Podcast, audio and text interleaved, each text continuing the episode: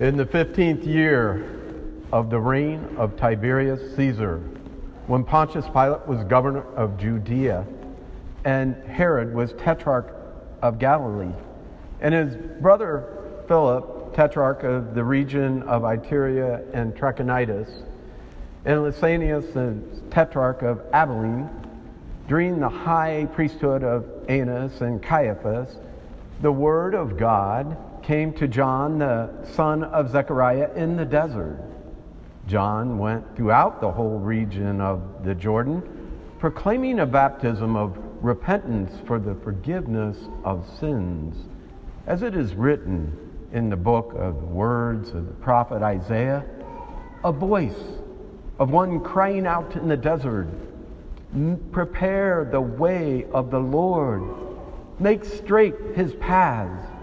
Every valley shall be filled, and every mountain and hill shall be made low. The winding road shall be made straight, and the rough ways made smooth, and all flesh shall see the salvation of God. The gospel of the Lord.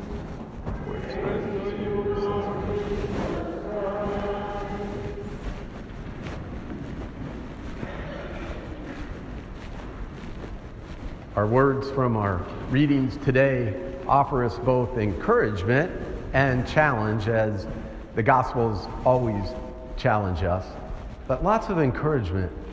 And we hear in our psalm today the hand of the Lord is, it, it, and we see in Baruch, we see the, the rejoicing of the Jewish people.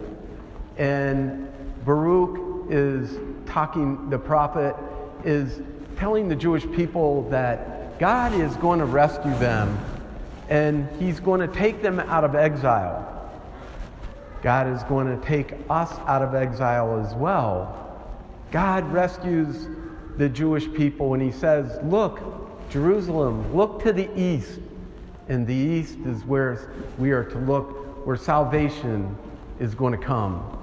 And from the east and the west, all God's children will come rejoicing because the Lord has taken them and rescued them.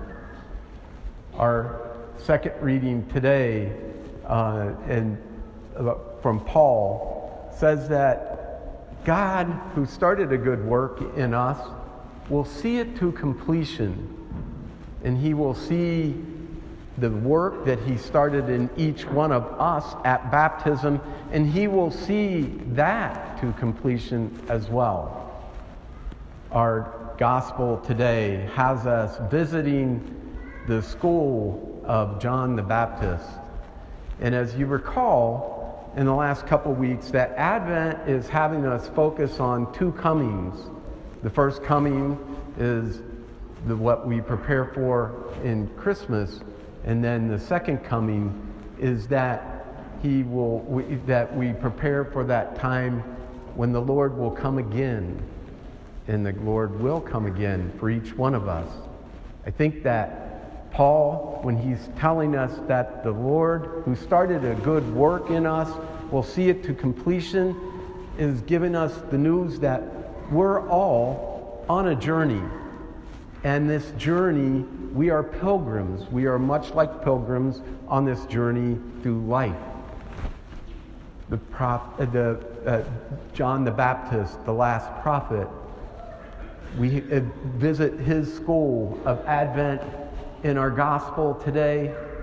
And John says to prepare, he quotes from Isaiah, to prepare and make a way for the Lord.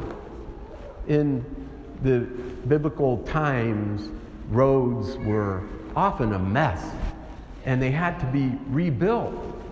And so, for when a dignitary came to town, they had to prepare for that dignitary to come to town. So they had to rebuild those roads and fill those valleys and make those rough roads smooth. So that was a nice, easy parallel for them to relate to. Well, we're called to make our rough ways smooth. We're called to look at our crooked ways of sin that's in each one of our lives. We're called to fill the valleys, the maybe the mountains of our pride to knock them down. I know that sometimes that we all get offended by somebody and sometimes that being sign of being offended means that we have a little bit too much pride in that God is trying to work with us. So when those moments of humiliation come to you, just know that God is maybe working something good in your soul and He's tilling that soil and He's making those rough roads smooth. And this is a special time of the year when we're called to do that. It's interesting, though, because this is also a time of the year when we're just surrounded by really lots of self indulgence and materialism, aren't we? I mean, that's what we go to the malls and we have to muscle our way through um, the grocery stores, even Costco. The, uh, yesterday, I was in Costco and I couldn't wait to get out of there because it was just wall to wall people. It's just a rat race. But this is the place where we come in mass, where we take a break from all of that and we focus on what's most important and that's preparing for Christ. So we're not going to go out into the wilderness to make these rough roads smooth. John tells us how to do that. The, John the Baptist prepares the way, he goes before the Lord, and he tells us exactly how to do that. And that is done through repentance. So we celebrate all these sacraments, especially the sacrament of reconciliation, which is so beautifully offered here at St. Matthew. It's so cool to see the long lines outside the confessional. We take this sacrament very seriously. I just told Father Peter he had a long line and we had to leave to get ready for Mass. And what a joy it is for the priest to see all of you coming to cleanse your soul. And so let's prepare and get ready for that first coming of Jesus at Christmas in just a couple weeks and really prepare our souls to receive Him in a more beautiful way.